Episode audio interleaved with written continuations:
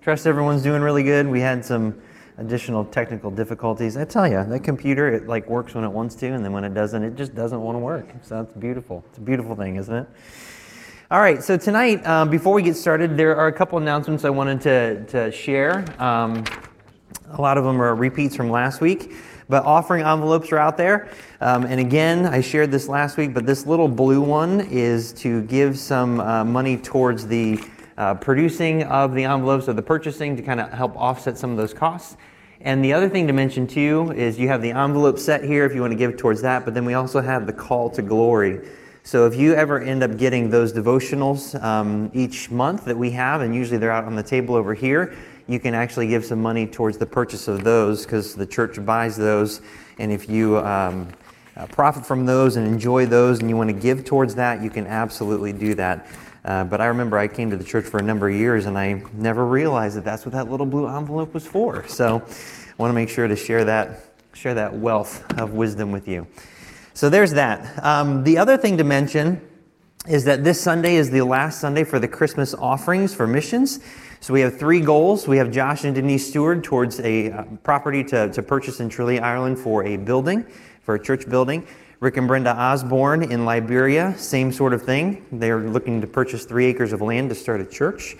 And then John and Kathy Honeycutt for Chinese discipleship and evangelism training, for Chinese Bibles that have discipleship materials integrated in it, so that way they can just carry around one book, their Bible, with their journey lessons built right in and then church planting initiative in China where they have four pastors that they will train them and give them a way to have funds to support themselves in mainland China uh, to start churches. So all three of these are absolutely fantastic, but I wanted to make sure to let you know that this Sunday is the last Sunday to give towards that so we can get the money off to them uh, for Christmas as a Christmas gift. The last thing I wanted to mention and I'm sure um, possibly Pastor Tom will mention this before the prayer meeting tonight. But Eric and Paulina Brown. So Scott Brown's son Eric um, grew up in Mexico and was in missions with his father and involved in ministry. And um, so he ended up going to Indiana to pastor at a church as a youth pastor and doing music. Well, he's going to be leaving that ministry and they're going to be moving here to this area at the start of the new year. So this Sunday, they're going to be with us for two weeks just to be with us and be among us. And they're going to start scoping out some of the areas and potential job opportunities for him. Uh, but they're going to move here and join our church and get discipled. And he wants to be trained and wants to be sent out from here as a missionary somewhere. Uh, so that's kind of what's in his heart at the moment. So, but I wanted to share that with you so that way when you see them on uh, this Sunday, you can just welcome them and love on them. Uh, they've got a daughter that's about a year and a half uh, years old and uh, they have a second one on the way. And so they're a young couple that is very, very excited uh, about the Lord, and they're excited to be with us. So that's kind of cool. So Eric and Paulina Brown will be visiting this Sunday and next Sunday, and they'll be with us for a period of time. So. All right, with that said, let's go ahead and pray, and then we will get into our stuff for tonight. I want to make sure that we have plenty of time to work through, especially our second question for tonight. So let's go ahead and pray, and we'll ask the Lord for wisdom. Father, we, uh, we thank you for um, just being our God and being faithful to us. And even in the moments and in the days where we are not faithful to you, uh, you are just very good to us. And so I pray, Lord, tonight as we open up your word, that you would teach us and that you would guide us. And as we look at these questions tonight, that it would really expose maybe some of the things in our own hearts and our own minds, things that we struggle with, things that we wrestle with uh, ways that we can be more faithful to you as your servants, as your children. And, um, and during this season, God, I pray that you would help our hearts and our minds to be fixed and focused upon you. That you would give us open doors and opportunities with family and friends uh, to be able to share the gospel, to be able to invite them to church, to be able to just love on them and have a heart for them. Uh, so, God, we ask that you would use us and help us to see those areas in our life that we need to change our perspective to be better ministers for you. Uh, and so help us tonight. Uh, we rely upon you and we trust you and we pray all these things in Jesus' name. Amen. All right, so tonight um, I'm going to have to rely on the, the good old clicker, so everything should, should work out, uh, hopefully. But go ahead and turn in your Bibles to 1 Corinthians chapter 11. 1 Corinthians chapter 11. So one of the questions, and we're going to probably have maybe two to four more weeks of the Q&A before we start our, our next series on uh, the will of God for your life, where we'll go through the seven uh, New Testament areas where it says that this is the will of God for your life. It's a very interesting study. So in 1 Corinthians chapter 11, we're going to talk about communion. And uh, I want to answer this one. This one will be a pretty, I think, easy one to answer, and we can move on to our second question for tonight. But the question is, why do we not observe communion more often? And so this past year was a very different year for us. Typically, as a church, we would observe communion once a quarter. And then this past year, we only did it really the first Sunday of this year. And we're going to be doing it the last Sunday of this year as well. So we only did it once. And so someone asked the question, well, why do we not observe it more? Which I think is a great question. And so I can think it can be simply answered by this, and I'll expand on this a little bit more that we are commanded by the Lord to observe communion, but the frequency is not specified. You know, this goes into some of our, our, our, discussions in Your Neighbor's Faith, where you have a lot of Protestant denominations that they'll observe communion every single week. And then there's other people that say, no, we do it more than that. And then there's folks who are like, well, we do it, you know, once a month. And so there's no really routine. There's nothing in Scripture that actually says that you need to observe it, you know, within a certain frequency. God just gives us the liberty to determine whatever we want to do as a local church. But there are keys to this because when you think about it, and this is really typical of religion, people like to do things that are very religious because it makes them feel better about themselves, makes them feel better about sin in their life, and it makes them feel closer to God. This is why a lot of people, if you've ever done any research or if you've had discussions with folks that are Catholic, they love, many of them love the traditional services. They like to come in, they love the routine, they love the atmosphere, they like the dress, they like the chanting, they like the candles, they like all these things. They're very drawn to it. And so there's this correlation throughout human history, especially with the Catholic Church, of that that is where God is. When you study things in church history, you even find out that even the architecture of Catholic churches is meant to direct your eyes up towards the ceiling. And so walking into some of those places is absolutely gorgeous when it comes to the architecture and the, the artistry and all the things that go into it. So communion can be very much like that. And we have a tendency, all of us, to treat things very religiously. It would be very similar to those of us that we, are, we stand so firm on the scriptures, we believe the Bible, we love the Bible, and yet in your daily reading, you can become just as religious as a Catholic person going to Mass. That just because you get in your Bible on any given day, you now feel like you're a better Christian because you read God's words. Or when you pray, or when you evangelize, anything that you do in service for the Lord, we always run the risk of our flesh taking advantage of that and making us feel like we are holy, godly people when that is not how God measures holiness. If He did, He would have had no problems with the Pharisees and the Sadducees in the Old Testament as they did sacrifice after sacrifice, feast after feast, and they did all these things in the name of God. And yet we find in the Old Testament that God says, I hate and I despise your feasts.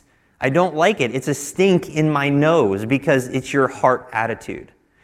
And so, one of the things we always have to be careful of is that we need to make sure that our heart is in its proper place when it comes to these things.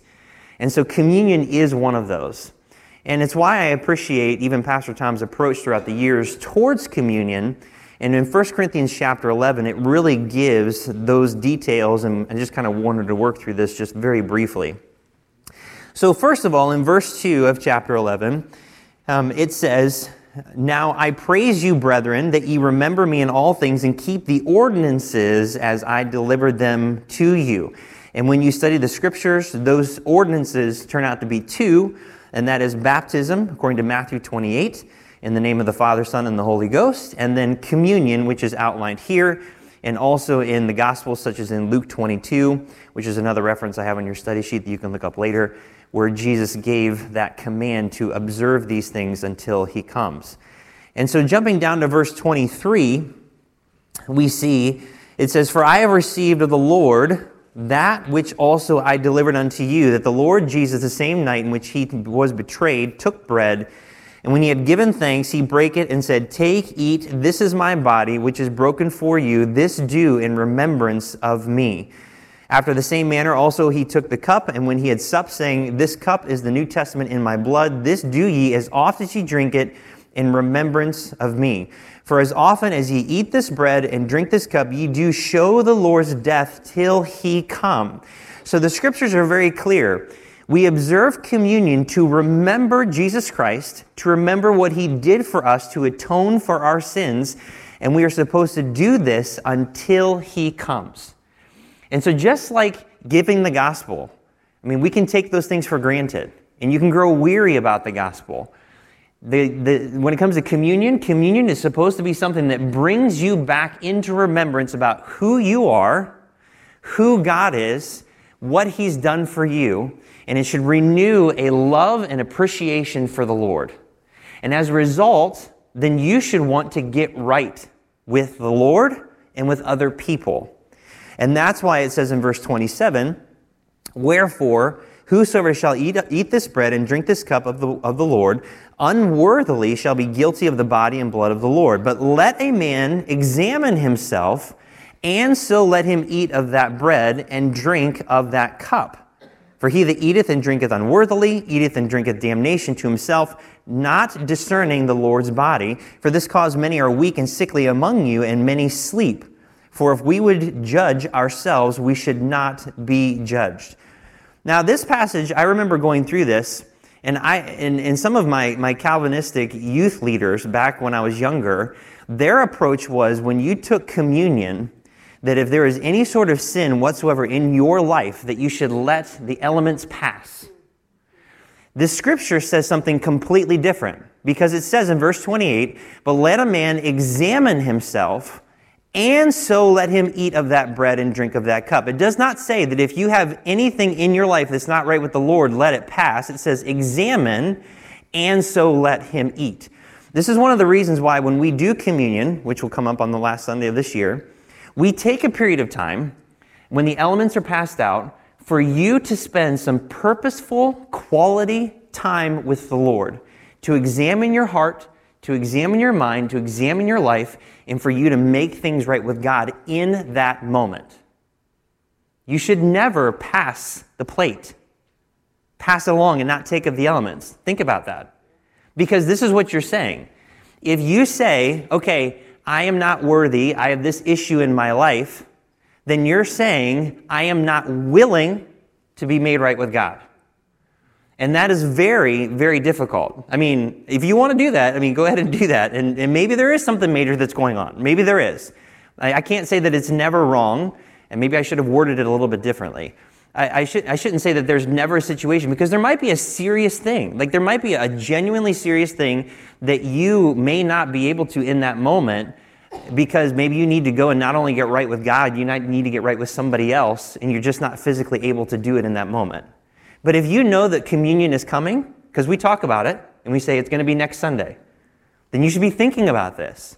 And if there is anything wrong in your life that you need to make right with the Lord and make right with other people, you have a period of time to be able to do that. So when you come in, that you are prepared and ready to take it with the right heart attitude, with the right motives. So there's a lot of folks that have a giant misunderstanding about that one. Uh, and so he says, let him examine himself. So this passage even shows you that it really is about the heart. And so the frequency is not specified, but I also think it's not good to do it so much that you begin to lose the appreciation for it. And so there has to be a balance. So God gives us great liberty, and it's from church to church based on what they want to do. If a church wants to do it every week, they can do it every week. I, I, would, I, would, I would, that would be very difficult for me to do. If I was a pastor of a church, I'd have a very difficult time doing it every week. Uh, but it, maybe it is something that you need to do more often. I know that next year we want to have it more often. Um, one of the reasons why we did it just once this year is that one of our friends' uh, churches, it's the one in um, um, uh, Findlay, Ohio, uh, what they were doing is that they only did it once a year, but they make a big deal out of it, like a really, really big deal. And they want their whole church to come and they make it very, very special and very intimate and very just quality time with the Lord. And so that was one of the reasons why we didn't do it as much this year. But now this year has passed, and Pastor Tom and I have talked about this in meetings where it's like, ah, we wish we would have done it more this year. So it is on a based on a church by church basis. So um, that's really the, the heart behind that one. So I wanted to make sure to, to get that one covered. Okay, now let's move on to our next question. Our next question. Are Christians supposed to struggle with depression and anxiety? Now, go ahead and open to 2 Corinthians 11. So you're in 1 Corinthians 11, turn to 2 Corinthians 11.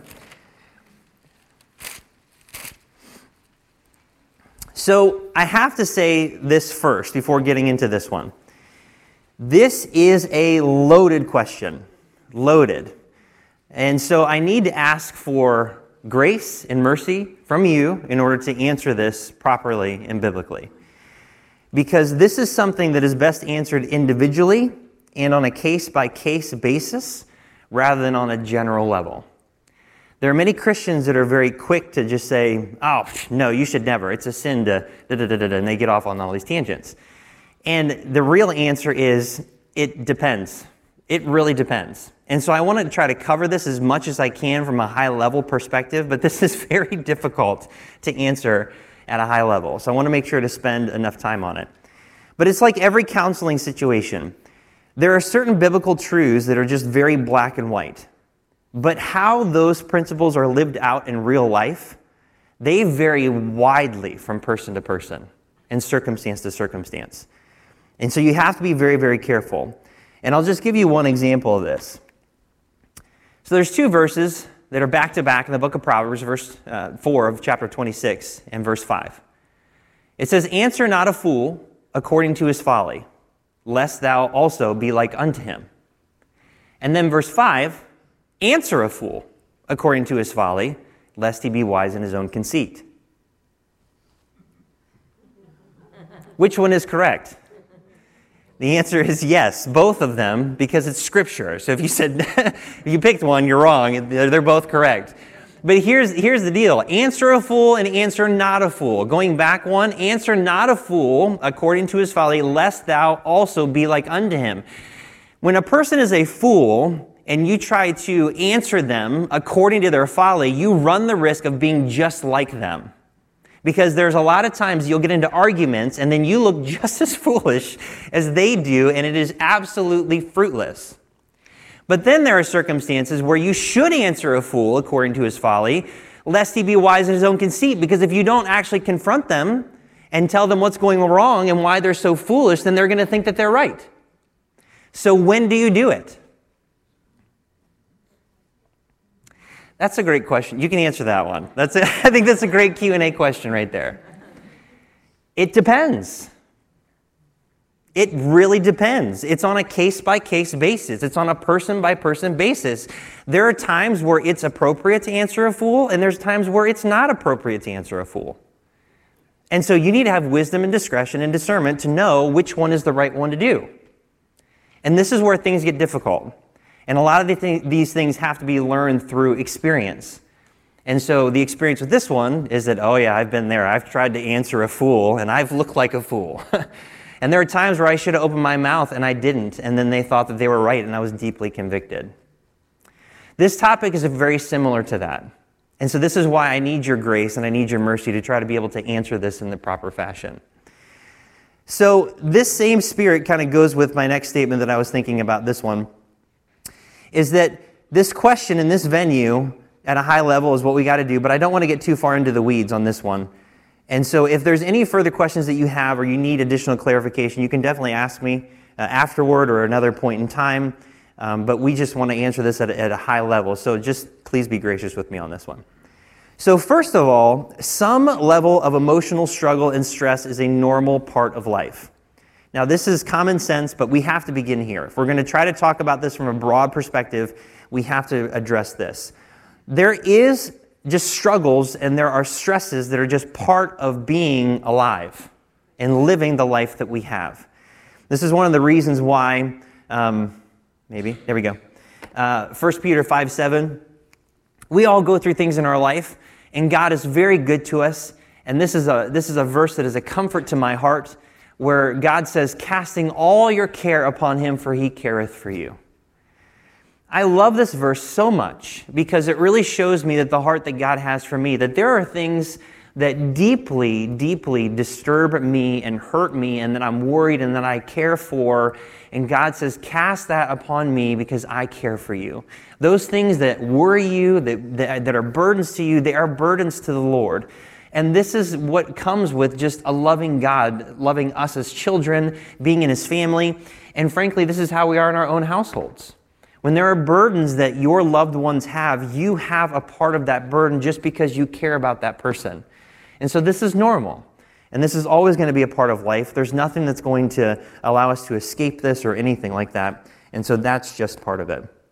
This can easily be seen too in 1 Corinthians 7, where it says, he's talking about marriage. Paul's talking about marriage here, and he says, But I would have you without carefulness. So there's that full of care.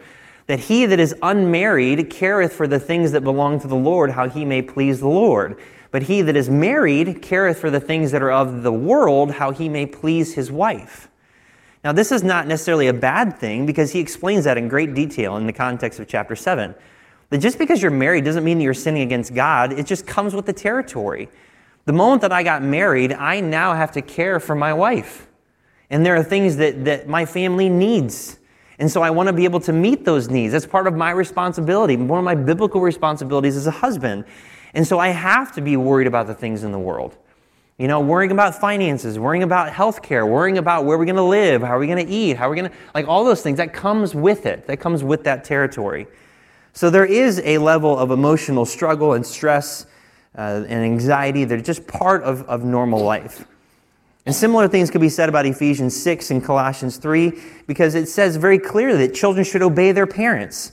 And parents should bring up their children in the nurture and admonition of the Lord, which means it's going to be difficult. Like even in Colossians, it says that you're not supposed to provoke them to wrath, which means that we're going to want to do that because children oftentimes don't do what we tell them to do the first, second, third, fourth, twentieth, thousandth time that we tell them to do it. And so then we want to react, and, and that causes great stress, and it can bring great stress in the household. So God is good to us to give us biblical principles in Ephesians and Colossians and other places like that to know how should we respond properly so we're not reacting in the flesh. But those things just happen. And there can be stress, frustration, anxiety, and it can overwhelm us. We often want to make very quick decisions, and because those quick decisions really appear to be a way out when they're not the godly way to actually deal with that circumstance. So God is good to help us with those things from His Word. The second thing that we have to talk about is that persecution, stress, and difficulties are a natural consequence of a faithful Christian life. So you're already going to have stress just by living. So, welcome to the world. And then, when you follow the Lord Jesus Christ, and now you're living in enemy territory, and now you are a brand new creature with one of your greatest enemies that stares you in the mirror every single day immediately when you wake up in the morning, you're going to have problems. You're going to have problems. In 2 Timothy 3, verse 12, yea, which I love how it even starts off with that, yeah, all that will live godly in Christ Jesus shall suffer persecution. Living godly comes at a cost. And it can be persecution, discomfort, stress, anxiety, frustration, all these things. And yet, and yet, it should bring, bring great peace inside of your heart as well because I know how it works in my life that when, when I am good with God, things can be falling around me and things can be a disaster. But if I'm okay, if me and God are okay, then I can deal with it. It doesn't mean it's going to be easy, for sure. But if I know that I have peace with God, then at least I can hang on to that. So this is part of just the normal Christian life. And as a result, in Titus 2.12, it says, teaching us that, if you're going to live godly, it's teaching us that denying ungodliness and worldly lust, we should live soberly, righteously, and godly in this, ple- in this present world. Not pleasant, present world. So if you are going to make decisions that I am not going to be ungodly, I am not going to go after these lusts, these worldly lusts, and that I am going to live soberly, I'm going to think right, I am going to live righteously. I'm going to make good decisions, godly decisions, biblical decisions. And I want to be godly. I want to be like the Lord. What decisions would He make? How would He think about this? That's what I want to adopt. In this present evil world, you're going to have issues. It's going to come against you. And so that's part of our Christian life. And a great example, I mentioned this last week when we were talking about discerning the difference in between our emotions and if God is leading us and our feelings and all that.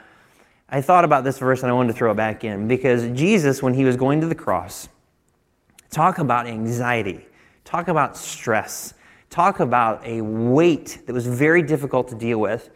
You think about, I mean, dealing with your own sins is difficult enough, is it not? I mean, when you sit down and you really consider the weight of your sin, it can be majorly depressing. Majorly depressing.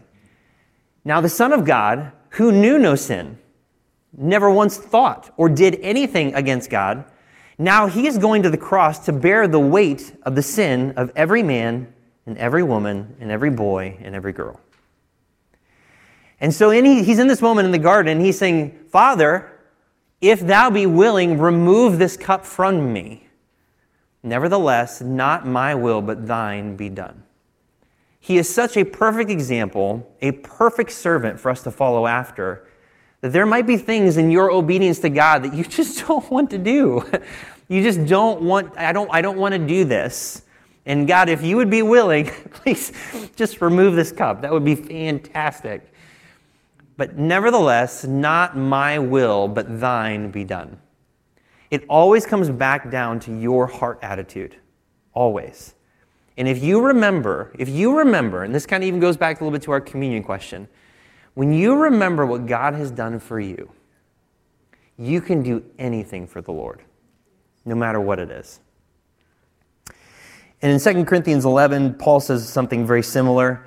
Um, we're, we're there right now, so I wanted to show you these verses. These are, these are really, really good. And so 2 Corinthians 11, in verse 23, we'll pick it up in there.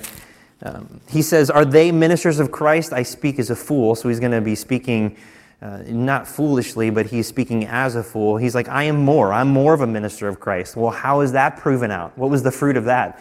In labors more abundant, in stripes above measure, in prisons more frequent, in deaths oft. Of the Jews, five times received I forty stripes, save one. Thrice was I beaten with rods. Once I was stoned, was I stoned. Thrice I suffered shipwreck. A night and a day I have been in the deep in journeyings often, in perils of waters, in perils of robbers, in perils of mine own countrymen, in perils by the heathen, in perils in the city, in perils in the wilderness, in perils in the sea, in perils among false brethren, in weariness and painfulness, and watchings often, in hunger and thirst, and fastings often, in cold and nakedness. Beside those things are without that which cometh upon me daily, the care of all the churches. So he went through all that and all these things on the outside that would be very difficult for us to deal with. And then he talked about the internal struggle of just caring for all these churches and wanting them to walk with the Lord. And then his conclusion in verse 29 was, Who is weak? And I am not weak. Of course, I understand what it means to be weak. Who is offended? And I burden not. I mean, can you imagine the things that Paul went through that was offensive to him? I mean, how many times have you met Christians that are just not mature and they just flippantly say things that are very offensive to you and they have no idea what they're doing. So are you're going to come unraveled and just unload on them? Or are you going to be gracious towards them, understanding they don't have a clue of what they're talking about, and maybe be someone that can help them to mature in that in the process of walking with the Lord? That's what Paul had to deal with all the time, all the time. And it took great patience for him to be able to do that. And that's why he says in verse 30, if I must needs glory, I will glory of the things which concern my infirmities. So Paul went through it. It comes with the Christian walk, it's just part of it. But frankly, when you remember the gospel, you remember what Jesus Christ has done for you, then you can do anything for the Lord. You can endure anything for the Lord when it comes to your Christian walk. The next thing that I have to talk about in this topic is that the battle rages in the mind. And this is really where the battlefield takes place. And if any of us, even today, I'm sure many of us struggled with something, and it really started in our mind. And so there are many passages of Scripture that God gives us to talk about these things. This is another great one that I try to remember often. Isaiah 26, 3. Thou will keep him in perfect peace, whose mind is stayed on thee, because he trusteth in thee. When you trust in the Lord and your mind is fixed on him, you can have perfect peace. It's not always easy, but you can have it. Isaiah 26, 3 is a great verse to memorize. Turn over with me to Philippians chapter 4. Philippians chapter 4. This is another great passage to keep in mind and to remember. Philippians chapter 4. Philippians 4 6 through 9.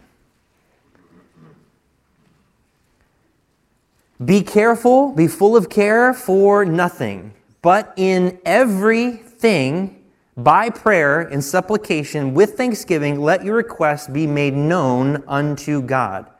Verse 6 is very powerful. God tells us that we are not supposed to be full of care over anything but in everything. So that means even all of those things that you are full of care over, that you should be praying about it. You should be giving God supplications that you're asking Him, that you're approaching Him about those things with thanksgiving, checking your heart attitude about it. Let your request be made known unto God. That God wants to hear you. That when you are struggling and you are overwhelmed and there are things that are just difficult to deal with, don't deal with them alone. Don't. The Lord wants you to deal with those things with Him. That's very important to understand. Many of us, when we get overwhelmed, we don't talk to God. We just don't. And sometimes our minds can spin out of control and we just lose control of our emotions rather than going to the one who made you and who knows you better than you know yourself. He should be the first person you run to. He should be the first person that you run to. That includes people that you trust in your life. Many people get frustrated and they get worried and they're full of care and they run to other people. And they might eventually end up at God's doorstep, but they just don't do that. They're, it's just quick to go to someone. And I, and I get it because when you go to somebody, there's an immediate sense of comfort that you get from just that individual, especially if they care for you. But God should be the very first place. Never forget that when you are born again, the Spirit of the living God that lives inside of you is called the Comforter. He is the Comforter. And His words have been written by that Spirit who is called the Comforter. So when you open up your Bible, it should be a comfort to you. Now, there are times that it can be cutting, and it's a double edged sword, and it can hurt. But the Spirit of God does not want to hurt you. If He hurts you, it's to heal you. So you need to remember that. Sometimes we have to be comforted through pain because we're just being disobedient, but the end result is always going to be what's best. So remember that. You have to remember that.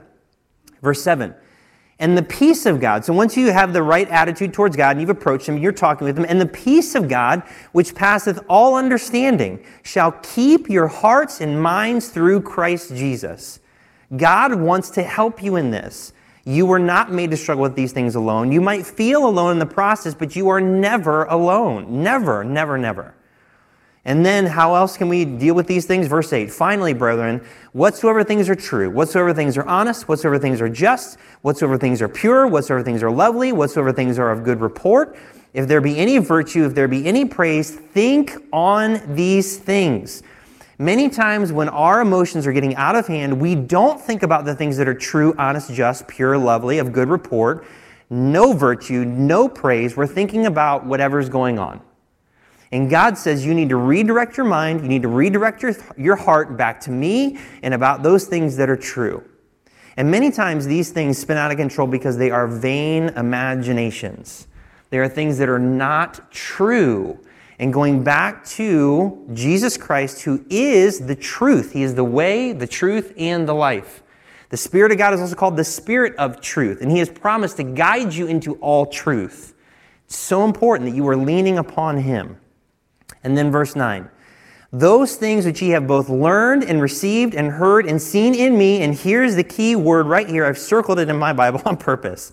Do, and the peace, the God of peace shall be with you. Those things that you know that are right, that you've seen other godly men and women model for you, you do those things. Put it into action. Don't just agree with it in your mind or with your words. You actually do it. And God says that He, the God of peace, shall be with you. These things require great meditation because the battle rages in our mind. And I think a great example of this is David. David, the man after God's own heart, wrote so many different Psalms that it seems like he's just all over the place with his emotions, like all over. And in Psalm 42, he's struggling and he says, Why art thou cast down, O my soul? And why art thou disquieted in me? And then it's almost like he flips the switch. Hope thou in God. It's almost like he's talking to himself. Hope thou in God, for I shall yet praise him for the help of his countenance. That when you look to the Lord and you see him for who he is, it helps you. And just knowing God and his countenance towards you and what the truth is, it will help you. And then later on in verse 11, why art thou cast down, O my soul, and why art thou disquieted within me? Hope thou in God, for I shall yet praise him who is the health of my countenance and my God. So the progression from verse 5 to verse 11 is that I'm looking unto God and his countenance, and then as a result, then that changes my countenance.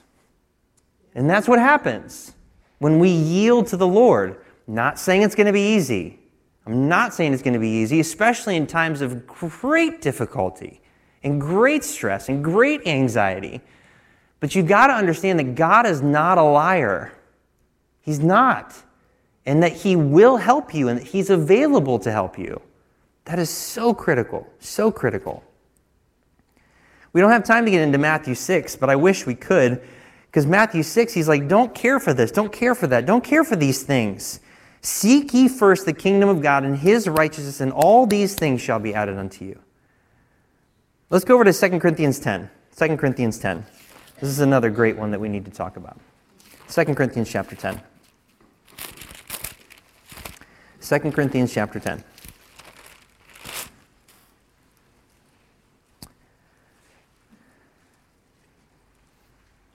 So 2 Corinthians 10 talks about this battle in our mind. This is such a good set of verses. Verse 3 For though we walk in the flesh, we do not war after the flesh. And that can be so difficult. We walk in this flesh and we want to do things in this flesh in order to fix things. And that just, it just doesn't work.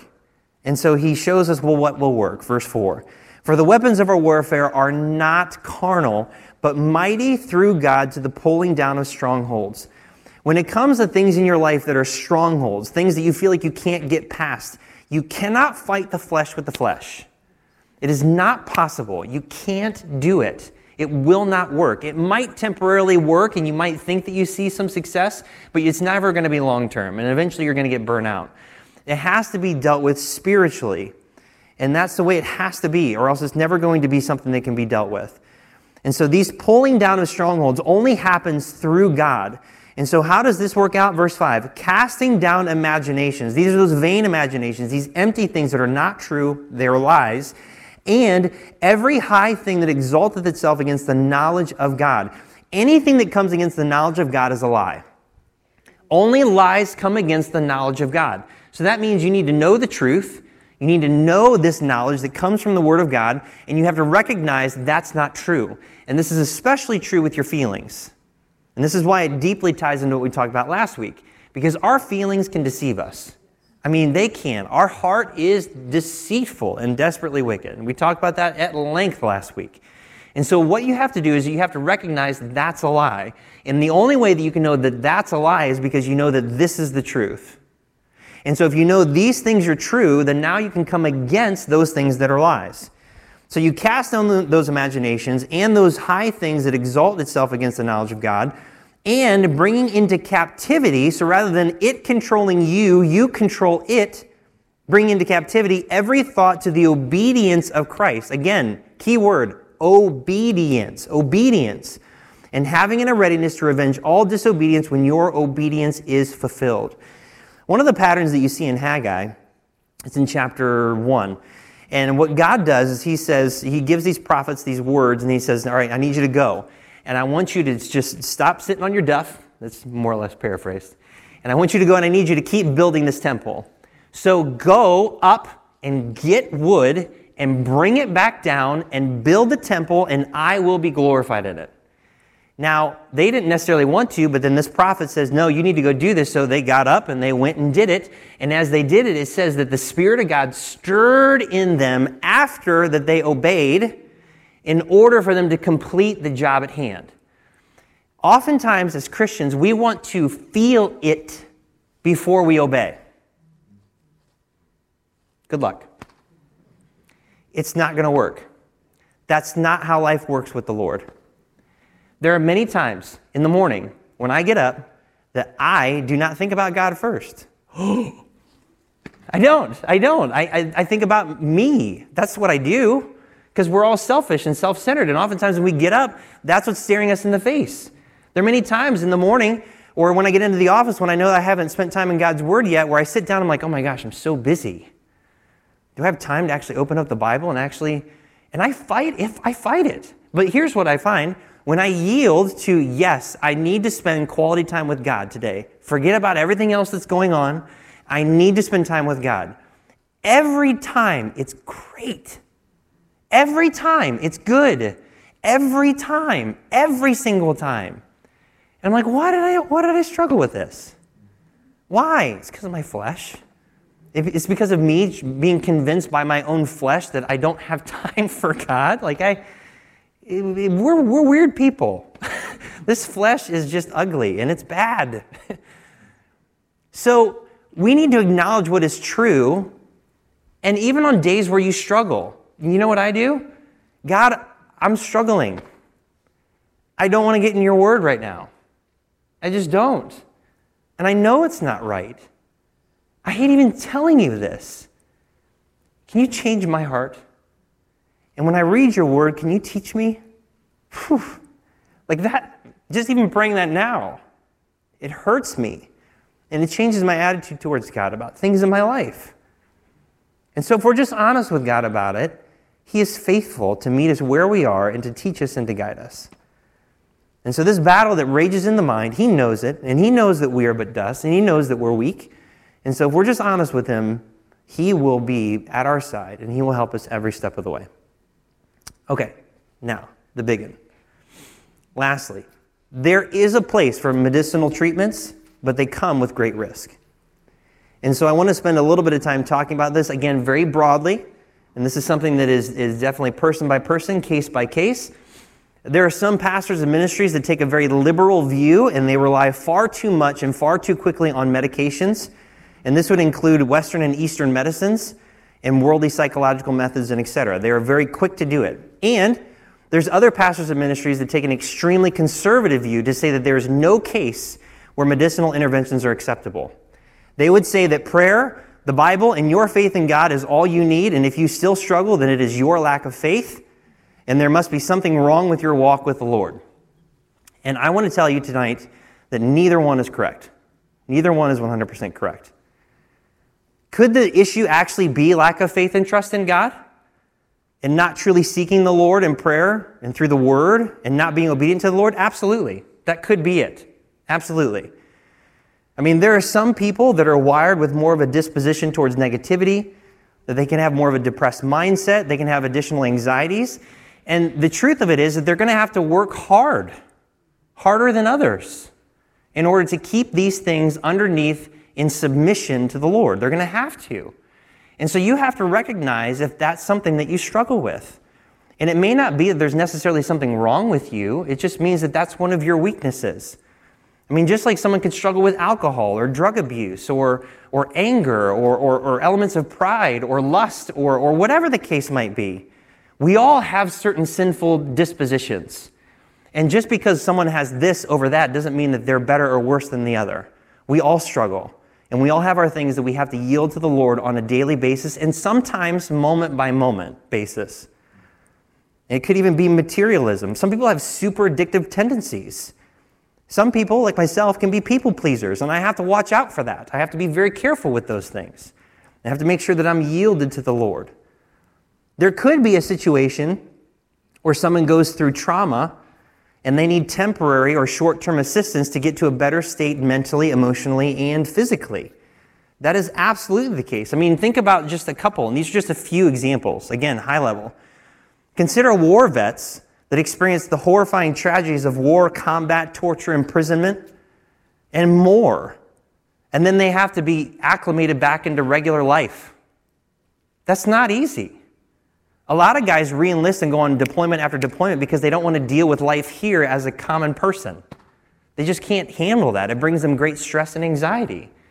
There's so many things that people aren't just willing to consider It's one of the evils of our generation, frankly, is that they don't, they're not considerate enough of other people. They don't put themselves in other people's situation. Or consider the loss of a child or a spouse or an other close loved one, and, the, and they have the process of that deep grief, and, and they need to progress forward in life. And some people, in their ignorance, they may not ever say it, they're like, well, shouldn't they be over it by now? I mean, come on. This is real life. People have deep, deep hurts. And you can't say that there's never a case where they need help. I can't do that. It, it, would be just terrible on my part. I, I, couldn't, I could never do that. Or what about a horrifying accident of any kind that makes it hard to sleep or just to rest or to return to normal life? That can be difficult to deal with. It doesn't mean that they have a lack of trust in God necessarily but they might need help to get them to a place where they can actually function normally. Or could it be that there are some people that have genuine imbalances and they're not able to function properly without long term treatments? Absolutely. That there are genuine mental health and, and mental illness issues. Or think about this from this perspective what about hospice care or end of life care? I mean, when people are struggling and they're in pain, I mean, death is horrifically painful. And so, what do hospice nurses have to do? They have to give them medication to keep them comfortable so that way they can pass peacefully. I mean, there's so much to this. There's so much to this. And I think there's a lot of people that just in their ignorance of, of you know, they, they want to stand on their principles and they, they're just being idiots. They don't consider other people and other circumstances and they don't this is why counseling can be so difficult, and this is why these circumstances are not easily answered. This is why a lot of times when I'm when I'm in the hospital or if I'm in a counseling session, like I don't I don't know what to say sometimes. I mean, would you? I mean, could you look at someone across from your desk that is struggling deeply with some mental issues and tell them, oh, pff, you just don't have a, enough faith in God? So we need to be careful with this kind of stuff. We just really need to be careful. But it does come with some great risks. Turn with me to Proverbs 31. Proverbs 31. Proverbs 31, and we need to look at Proverbs 23.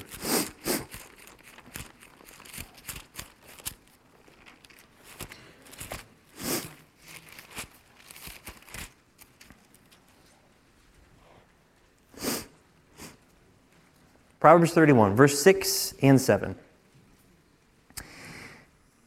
So I use this passage quite often to talk about uh, the biblical understanding of alcohol and how it is not acceptable for us um, to be able to drink as kings in the service of, of the Lord because we are kings and priests of the Lord according to Revelation 5, verse 10. But there is a place for alcohol and other medicinal things, and God outlines it very clearly. Verse 6 Give strong drink unto him that is ready to perish, and wine unto those that be of heavy hearts. Let him drink and forget his poverty and remember his misery no more. There is a time and a place for medicinal use of things to help individuals. Those of heavy hearts, those that are ready to perish. You know, I've used the example before that if I was in the, in the back jungle somewhere and I needed emergency surgery, I would not do that sober. I've not taken a drink of alcohol. I don't drink. I've never really gotten drunk. I've never gotten drunk in my life. I think there was one time that I took a sip of wine when I was younger, and that was it. But outside of that, that's never been an issue for me. But I know for sure that if I was in that situation and I need emergency care, I would drink alcohol because I needed it. I'm not getting cut open. I am not, I'm not. I am standing on my biblical principles for the Lord. Just cut me open. I'm not, I am not, I'm not, I'm not doing it. I'm sorry. I won't. I won't do that. And neither would you. If you felt that way, then you would never take anesthesia for anything. And so that's very important for you to understand. There is a time and a place for it. But when it comes to this medicinal intervention, it comes with a risk. And this is important. Look at Proverbs 23. Proverbs 23. Proverbs 23. And we're going to start off in verse 29. Because notice it says, those that be of heavy heart. So you can see this at the very beginning of verse 29. Who hath a woe Who hath a sorrow? Who hath contentions? Could that not be those of heavy hearts? It absolutely could be. So, who hath a woe? Who hath sorrow? Who hath contentions? Who hath babblings? Who hath wounds without cause? Who hath redness of eyes? They that tarry long at the wine. They that go to seek mixed wine. Look not thou upon the wine when it is red, when it giveth his color in the cup, when it moveth itself aright. At the last it biteth like a serpent and stingeth like an adder. Thine eyes shall behold strange women, and thine heart shall utter perverse things. Yea, thou shalt be as he that lieth down in the midst of the sea, or as he that lieth upon the top of a mast. They have stricken me, shalt thou say, and I was not sick. They have beaten me, and I felt it not. When shall I awake? I will seek it yet again. So there is a huge risk if you're trying to deal with certain things by medicinal purposes because there are some folks that don't want to deal with the issues of life. They don't want to deal with convictions of the Spirit of God, and they run from it and they turn to things that will numb the pain. That is not good. And that is where it comes at a great risk. So you have to approach this from a proper perspective. And so, to answer this question, and, I, and I'll go back to this again, it varies from person to person and from situation to situation. And I do believe that there is sound biblical advice on how to approach this. And again, broadly speaking, because again, this is something that's highly individualized, you should love and seek the Lord with all your heart, soul, mind, and strength in prayer and in the scriptures. You've got to do that. You have to do that. You should seek true accountability. You should be seeking godly counsel from trusted leaders and your pastor or pastors. And after you've exhausted all their options, then diligently inquire about medical help. But remember, this is important with a clear conscience before God and man. This is, this is deep. This is important to understand and very complex. And have the idea that the goal of it should only be temporary, but you need to be wise about this because we live in a time where the medical field can be your greatest enemy or your greatest asset. There's too many doctors that are quick to just prescribe whatever when there's other things that are going on. I mean, we know this from firsthand experience, and I'm sure some of you do too. How many of you have ever gone to the doctor and you have a genuine problem, and the doctor looks at you and the data and all the stuff that they see and say, Well, nope, you're perfectly fine. And yet, you know that you're not. I mean, we live in a day where you have to be self educated, and that can even be dangerous because then you start running to Google or whatever search engine that you want, you start self diagnosing things, and you could get your head so full of information that you think it's this when that may not actually be it at all. So here's the point Can you, before the Lord with a clear conscience, know that you have done everything in your power between you and the Lord? Have you genuinely prayed about it? Have you genuinely sought? Have you genuinely gone through all these things? And if you and God are good, there, there is room for medicinal treatment. There is, there is, there has to be. I mean, again, this goes back to the same sort of situation with counseling. We are here to help people. We want people to move forward with the Lord. And sometimes, sometimes things are so hard and difficult that we would be fools as pastors and leaders to tell them, oh, it's just because of your lack of faith in God. So we need to be extremely, extremely careful about these things. Extremely careful. Galatians 6, this is a great chapter. You can read it later, but I just want to share two verses out of Galatians 6. It says, Bear ye one another's burdens and so fulfill the law of Christ. We are supposed to bear one another's burdens. And that is something that is so important in the church to be able to bear one another's burdens. But at the same time, verse 5 says, For every man shall bear his own burden. There are certain things that only people can carry. There's certain burdens that only they can, can move forward and they have to deal with and they have to work through it. But we, as the body of Christ, are supposed to bear one another's burdens. And as we do that, we're fulfilling the law of Christ. We're loving them as God does. And we need to be with them every step of the way. So this is something that's complex. I wanted to answer it. I wanted to answer it as honestly as I could. I hopefully did a good job. But if there's any sort of clarification whatsoever, please do not hesitate to come and ask because this is not an easy one to cover. But it is one that we all need to be extremely careful with. Extremely careful with. Let's go ahead and pray. Father, we thank you for your word. We thank you for your spirit. Uh, we thank you for just the um, opportunity that we get as brothers and sisters to minister and to love one another, especially in dealing with very difficult uh, circumstances. Um, and Father, I, I pray that you would always give us the wisdom because we're always approaching you and asking you for wisdom and guidance and discernment. Uh, and so, Lord, I, I pray that, uh, that these things just keep stirring in our heart tonight. And if there's anything that's going on with anybody in this room, that they would uh, just approach you and just be honest with you about these things. And, um, and they wouldn't let the day go without dealing with something if they really need to deal with it. And Lord of God, I pray that we'd be more empathetic with each other, um, that we would be more understanding and more considerate. This world is becoming more self focused every day, and that's something that we have to fight all the time. And if we're going to be able ministers of the New Testament, we have to think like you think. And you love this world, and you gave yourself for this world, and, and we ought to be willing to lay down our lives for each other. So, Lord, help us. We need you. We pray all these things in Jesus' name. Amen.